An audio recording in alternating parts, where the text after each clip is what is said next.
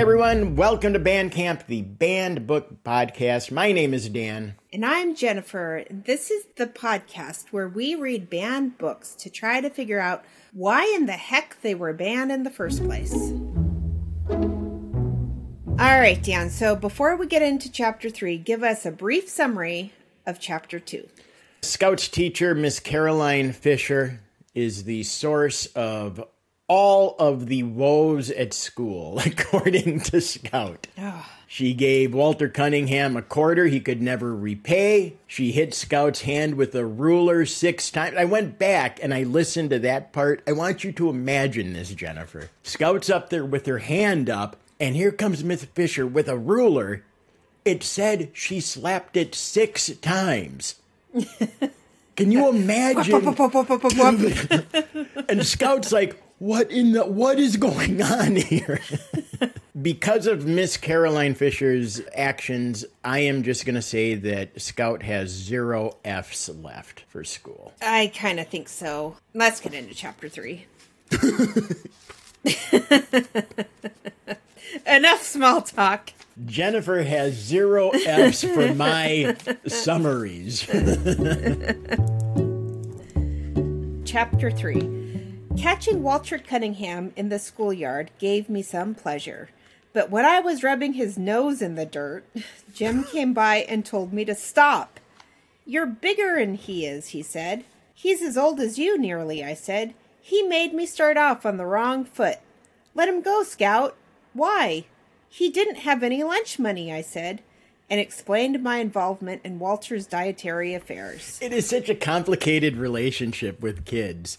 She stood up for him in class, but now it's like, "Hey, you did make me get off on the wrong foot. Get over here. And she starts ah. beating him up.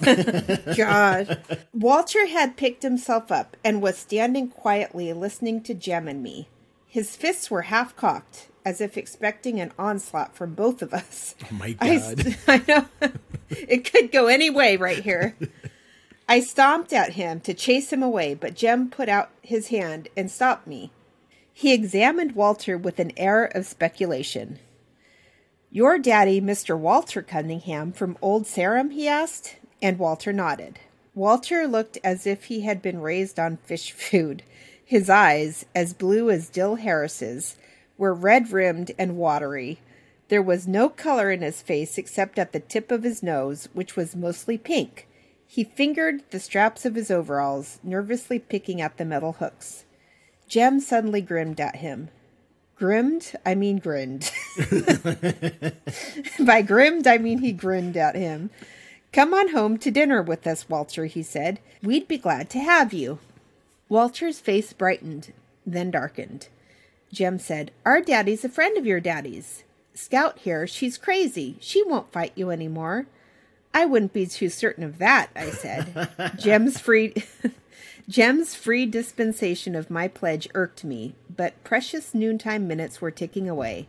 Yeah, Walter, I won't jump on you again. Don't you like butter beans? Our Cal's a real good cook. Walter stood where he was, biting his lip. He's like, Do I trust him? I'm going to get this sh- crap kicked out of me. Jem and I gave up, and we were nearly to the Radley place when Walter called, Hey, I'm coming. When Walter caught up with us, Jem made pleasant conversation with him. I hain't lives there. What does that mean? Say that again in English. A hain't lives there. A, like, uh, you know, uh, H A I N apostrophe T. A haint lives there. A haint lives there, he said cordially, pointing at the Radley house. Ever hear about him, Walter? I still don't know what a haint is. I assume he's talking about Boo Radley. Okay, let me look it up in the robot because I'd want to know what a haint is. Because I could see myself using a haint liberally in the future. All right, let's see. In this context, hate is a dialectical version of ain't, which means hasn't or doesn't have. So, when the character says, a hate lives there, he means nobody lives there. I hope that helps. Either I'm wrong about this definition, or Harper Lee is wrong. Always bet on the bot. But then why does he ask ever hear about him? What the heck is going on? I hain't no. Let's move on. We got it. They're talking about Boo. Okay. Reckon I have, said Walter. Almost died first year I came to school and ate them pecans. You mean the poisonous pecans over at the Radley place? Walter says it here. He says, Folks say he peasoned 'em and put 'em over on the school side of the fence. Jem seemed to have little fear of Boo Radley now that Walter and I walked beside him. Indeed, Jem grew boastful. I went all the way up on the house once, he said to Walter. Anybody who went up to the house once oughta not to still run every time he passes it, I said to the clouds above. And who's running, Miss Priss? You are, when ain't anybody with you. By the time we reached the front steps, Walter had forgotten he was a Cunningham. Jem ran into the kitchen and asked Calpurnia to set an extra plate. We had company. Atticus greeted Walter and began a discussion about crops. Neither Jem nor I could follow. Reason I can't pass the third grade. Third grade? He's in the third grade. He's a, a third grade size, but in the first grade. I made, I did, I combined them. He's in the third grade. Reason I can't pass the first grade, Mr. Finch, is I've had to stay put over spring and help Papa with the choppin'. But there's another at the house now that's field size. Did you pay a bushel of potatoes for him? I asked, but Atticus shook his head at me. oh no. He's like, shh, shh, shh, be quiet, be quiet. While Walter piled food on his plate, he and Atticus talked together like two men, to the wonderment of Jen and Jem and me. Atticus was expounding upon farm problems when Walter interrupted to ask if there was any molasses in the house. Atticus summoned Calpurnia, who returned bearing the syrup pitcher. She stood waiting for Walter to help himself. Walter poured syrup on his vegetables and meat with a generous hand. He would probably have poured it into his milk glass had I not asked what the Sam Hill he was doing. The silver saucer clattered when he replaced the pitcher, and he quickly put his hands in his lap. Then he ducked his head. Atticus shook his head at me again. But he's gone and drowned his dinner in syrup, I protested. He's poured it all over. It was then that Calpurnia requested my presence in the kitchen. Uh oh. She was furious. And when she was furious, Calpurnia's grammar became er- erratic. When in tranquility, her grammar was as good as anybody's in Maycomb. Atticus said Calpurnia had more education than most colored folks. When she squinted down at me, the tiny lines around her eyes deepened. There's some folks who don't eat like us, she whispered fiercely, but you ain't called on to contradict 'em at the table when they don't. That boy's yo company, and if he wants to eat up the tablecloth, you let him, you hear? He ain't company, Cal. He's just a Cunningham. Hush your mouth! Don't matter who they are. Anybody sets foot in this house is yo company, and don't you let me catch you remarking on their ways like you was so high and mighty. Yo folks might be better'n the Cunninghams, but it don't count for nothing the way you're disgracing them. If you can't act fit to eat at the table, you can just sit here and eat in the kitchen. Right on, Calpurnia. That's right. You could be a little less harsh, though. What I've learned is like there's a big discrepancy between the older generation and like my kids. I've I had more of a Calpurnia style upbringing, but kids actually, when you explain empathy, like how would you feel? Then they think about it. It's just a fun little mental exercise right, you can do with them. totally. them. There is that 1% psychopath, but 99 out of 100 times they're going to be like, oh, no, I don't want to make anyone sad. Yeah, you could do it that way, or you could bring out the bed slats. What is the famous saying, the old classic saying, spoil the child, hit him with a rod. What is that saying? I forgot what the saying is. Spoil them and hit them with, with a rod. That's kind of like a Scout. They just confuse the hell out of them. Like, I don't know. Oh, right. spare the rod, spoil the child. But, but I listen to that and I think, why not? Why don't you want to spoil your child? Yeah, why not not hit them with a rod and spoil them? Seems like a better idea. Calpurnia sent me through the swinging door to the dining room with a strange, with a stinging smack. Oh, God, oh my. God, the bed slat. The slat came out. I retrieved my plate and finished dinner in the kitchen. Thankful, though, that I was spared the humiliation of facing them again. See, just learn how to apologize this is why there's so many problems in the world. Like Calpurnia should have just said, think of his feelings, go out there and apologize. It's okay to apologize and learn from mistakes. She's doing the stupid thing everyone does now is doubling down because they can't admit they made a mistake. yes, it's not good. It's no good. Not too good. I retrieved my plate and finished dinner in the kitchen, thankful, though, that I was spared the humiliation of facing them again. I told Calpurnia to just wait. I'd fix her. One of these days, when she wasn't looking, I'd go off and drown myself in Barker's eddy and she'd be sorry. Oh my god.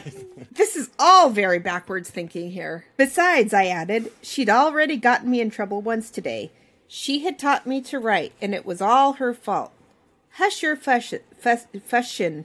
Has, how, how, this is the, the most ridiculous three words put together. Hush your fussin. Hush your fushin. Oh, God. Jem and Walter returned to school ahead of me, staying behind to advise Atticus of Calpurnia's iniquities worth, was worth a solitary sprint past the Radley place. She likes Jem better'n she likes me anyway, I concluded, and suggested that Atticus lose no time in packing her off. Have you ever considered that Jem doesn't worry her half as much? Atticus's voice was flinty. I've no intention of getting rid of her, now or ever. We couldn't operate a single day without her. Have you ever thought of that? You think about how much Cal does for you, and you mind her, you hear? So Atticus, instead of bringing out his bed slat hands, speaks speaks some sense to her. That's right, because Atticus knows that it's better to hire one with bed slat hands than to be the one with the bed slat hands. True. I returned to school and hated Calpurnia steadily until a sudden shriek shattered my resentments. I looked up to see Miss Caroline standing in the middle of the room, sheer horror flooding her face. Apparently, she had revived enough to persevere in her profession. It's alive! she screamed. The male population of the class rushed as one to her assistance. Lord, I thought, she's scared of a mouse. Little Chuck Little, whose patience with all living things was phenomenal, said, Which way did he go, Miss Caroline? Tell us where he went, quick. DC, he turned to a boy behind him. DC, shut the door, and we'll catch him. Quick, ma'am, where'd he go? Miss Caroline pointed a shaking finger, not to the floor, nor at a desk, but to a hulking individual known to me, unknown to me.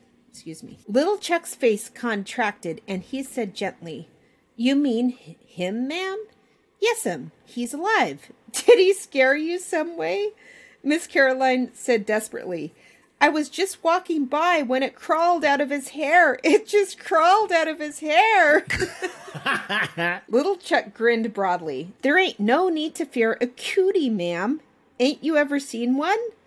Now, don't you be afraid. You just go back to your desk and teach us some more.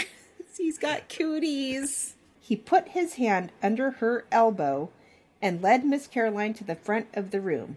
Now, don't you fret, ma'am, he said. There ain't no need to fear a cootie. He'll just, I'll just fetch you some cool water.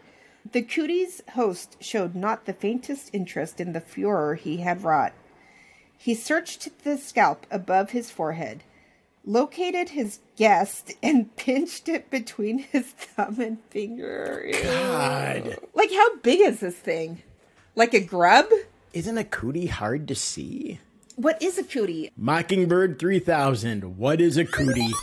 Cootie is a slang term for lice, a type of small parasitic insect that lives on the skin and hair of mammals. The phrase never trust a cootie is a common children's expression that likely originated from the idea that lice can easily spread from one person to another through close contact, such as sharing hats or combs. In a broader sense, the phrase may also be interpreted as a caution against trusting anything that could cause harm or inconvenience. All right, I just wanted to know what a cootie was. You brought this whole thing and never trust a cootie. Miss Caroline watched the process in horrid fascination. Little Chuck brought water in a paper cup, and she drank it gratefully. Finally, she found her voice. What is your name, son? she asked softly. The boy blinked. Who, me? Miss Caroline nodded.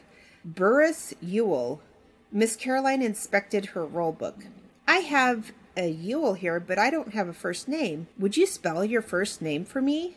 Don't know how.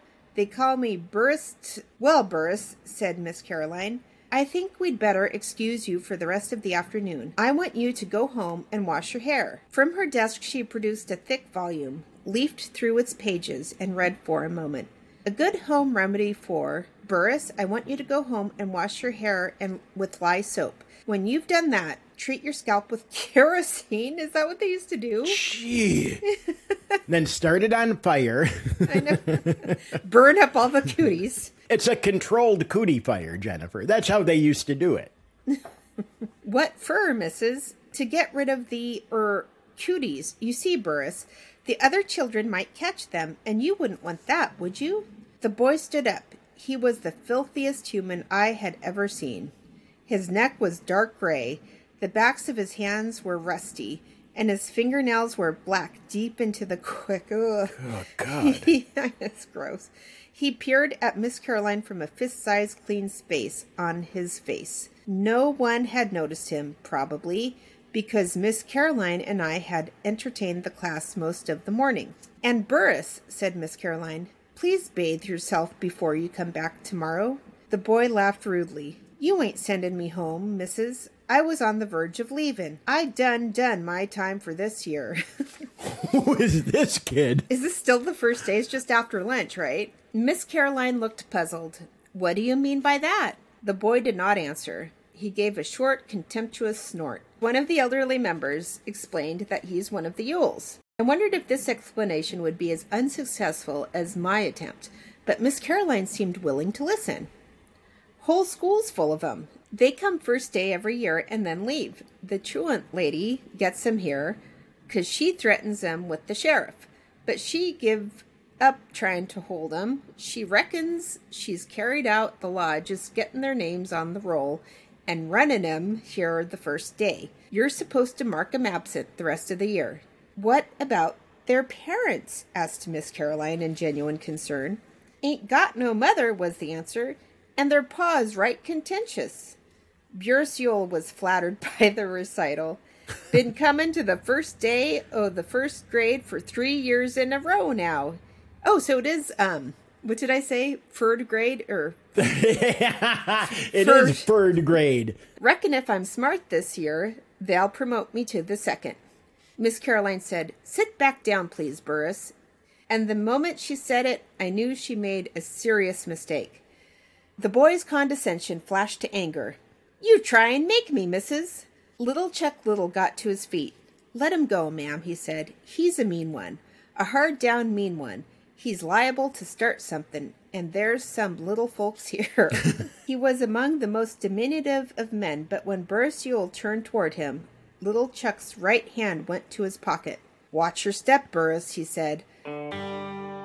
I'd soon kill you as look at you. Now go home. What is this kid packing? Little Chuck Little's got a big gun big. Burris seemed to be afraid of a child half his height, and Miss Caroline took advantage of his indecision. Burris, go home. If you don't, I'll call the principal, she said. I'll have to report this anyway. The boy snorted and slouched leisurely to the door.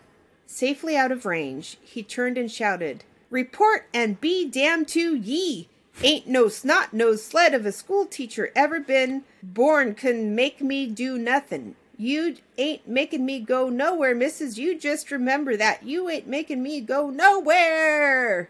Ladies and gentlemen, Mr. Burris Ewell. Look at this guy. He waited until he was sure she was crying. Then he shuffled out of the building. What a delight. Soon we were clustered around her desk, trying in our various ways to comfort her. He was a real mean one, below the belt. You ain't called on to teach folks like that. Them ain't Maycomb's ways, Miss Caroline, not really. Now don't you fret, ma'am. Miss Caroline, why don't you read us a story? That cat thing was real fine this morning. Oh, that's nice. That's nice. I, I like this. Read that stupid cat story again. That'll make you feel better. Miss Caroline smiled, blew her nose, said, Thank you, darlings, dispersed us, opened a book, and mystified the first grade with a long narrative about a toad frog that lived in a hall. When I passed the Radley place for the fourth time that day, twice at a full gallop, my gloom had deepened to match the house. If the remainder of the school year were as fraught with drama as the first day, Perhaps it would be mildly entertaining. But the prospect of spending nine months refraining from reading and writing made me think of running away. By late afternoon, most of my traveling plans were complete. When Jem and I raced each other up the sidewalk to meet Atticus Humming home from work, I didn't give him much of a race. It was our habit to run meet Atticus the moment we saw him round the post office corner in the distance. Atticus seemed to have forgotten my noontime fall from grace. He was full of questions about school. My replies were monosyllabic, and he did not press me. Perhaps Calpurnia sensed that my day had been a grim one. She let me watch her fix supper. Shut your eyes and open your mouth, and I'll give you a surprise, she said. Oh, see, Calpurnia can, she knows. Yeah. It was not often that she made crackling bread. She said she never had time, but with both of us at school today had been an easy one for her. She knew I loved crackling bread. I missed you today, she said. The house got so lonesome long about two o'clock I had to turn on the radio. Why? Jem and me ain't ever in the house unless it's rainin'. I know, she said, but one of you's always in callin' distance. I wonder how much of the day I spend just callin' after you. Well, she said, getting up from the kitchen chair, it's enough time to make a pan of cracklin' bread, I reckon. You run along now and let me get supper on the table. Calpurnia bent down and kissed me. Oh, sweet. So she is truly like the mother figure. Yeah, she's part of the fam. Yeah. I ran along, wondering what had come over her. She had wanted to make up with me, that was it. She had always been too hard on me. She had at least seen the error of her fractious ways. She was sorry and too stubborn to say so. I was weary from the day's crimes. After supper, Atticus sat down in the swing and crossed his legs. His fingers wandered to his watch pocket. He said that was the only way he could think. He waited in amiable silence, and I sought to reinforce my position. You never went to school, and you'll you do all right, so I'll just stay home too. You can teach me like Granddaddy taught you and Uncle Jack. No, I can't, said Atticus. I have to make a living. Besides, they'd put me in jail if I kept you at home. Dose of magnesia for you tonight and school tomorrow. I'm feeling all right, really. Thought so. Now what's the matter? Bit by bit, I told him the day's misfortunes. And she said you taught me all wrong, so we can't ever read any more, ever. Please don't send me back, please, sir. Atticus stood up and walked to the end of the porch. When he completed his examination of the wisteria vine, he strolled back to me. First of all, he said, if you can learn a simple trick, Scout, you'll get along a lot better with all kinds of folks. You never really understand a person until you consider things from his point of view. Sir?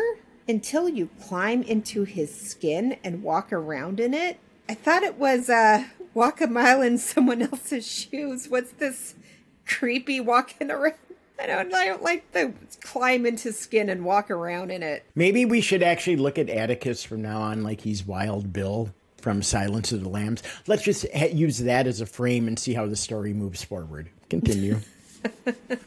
Atticus said I had learned many things today, and Miss Caroline had learned several things herself. That's wise. Mm-hmm. She had learned not to hand something to a Cunningham, for one thing. But if Walter and I had put ourselves in her shoes, we'd have seen it was an honest mistake on her part. We could not expect her to learn all Maycomb's ways in one day, and we could not hold her responsible when she knew no better. I'll be dogged, I said. I didn't know no better than not to read to her, and she held me responsible. Listen, Atticus, I don't have to go to school. I was bursting with a sudden thought. Burris, you will remember. He just goes to school on the first day. The truant lady reckons she's carried out the law when she gets his name on the roll. You can't do that, Scout, Atticus said. Sometimes it's better to bend the law a little in special cases. In your case, the law remains rigid, so to school you must go.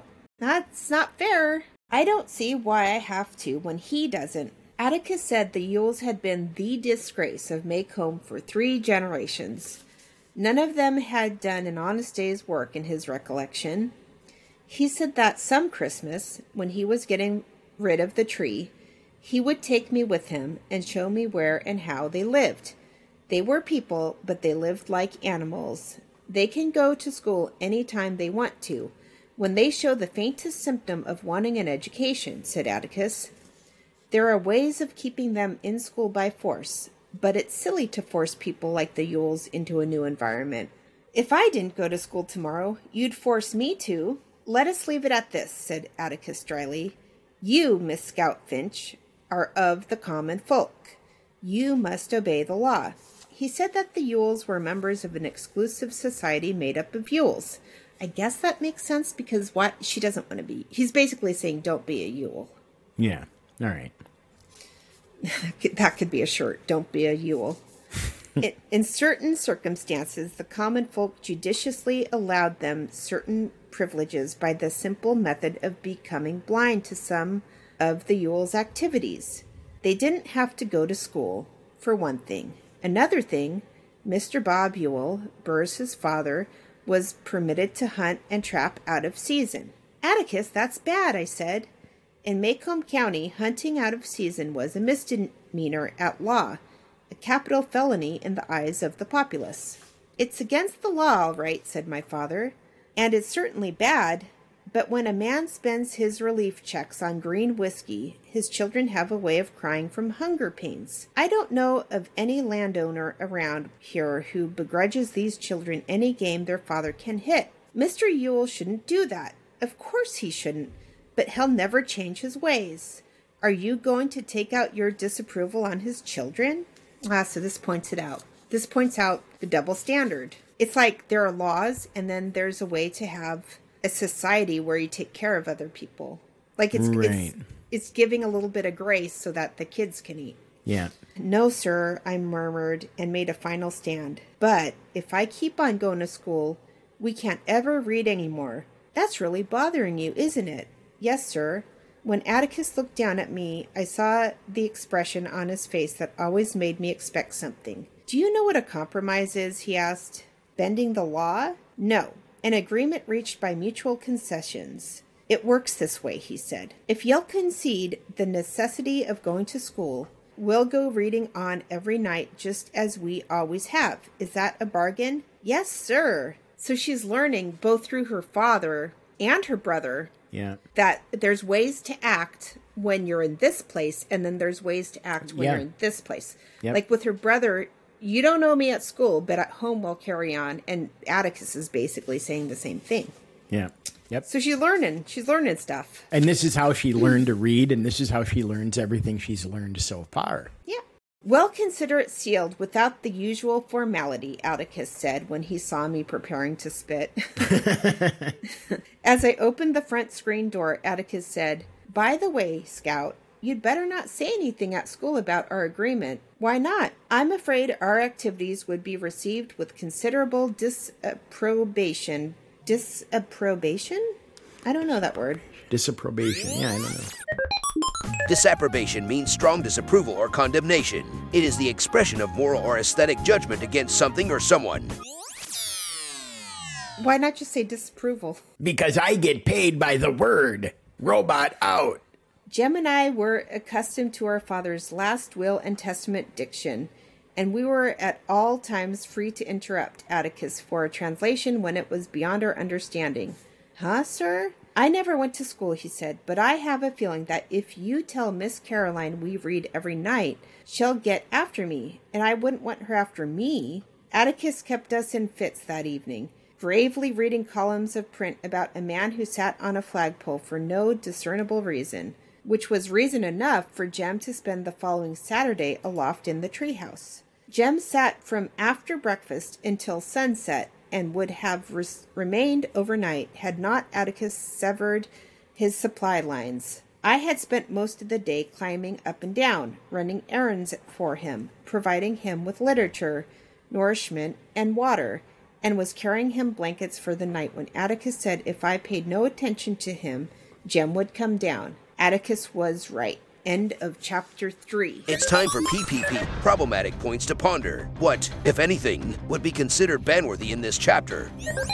I really can't think of anything in this chapter that would make people want to ban it. I didn't see any language that was uh, objectionable. I didn't see anything that might offend anyone, really. We found so- a few reasons in the first two chapters about why maybe some people would consider something marginally ban-worthy. I got to be honest, like so far in this book, there is nothing that would make it ban-worthy, right? I'm going to have to agree with you. However, we have more oh, we have more than 300 pages to go. Oh. So, we'll find out.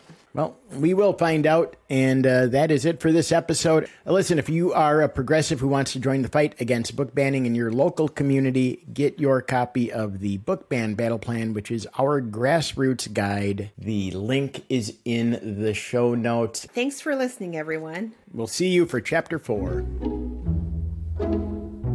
Hush your fuss, fussin. Hush, hush, hush your fussin. Hush your fussin.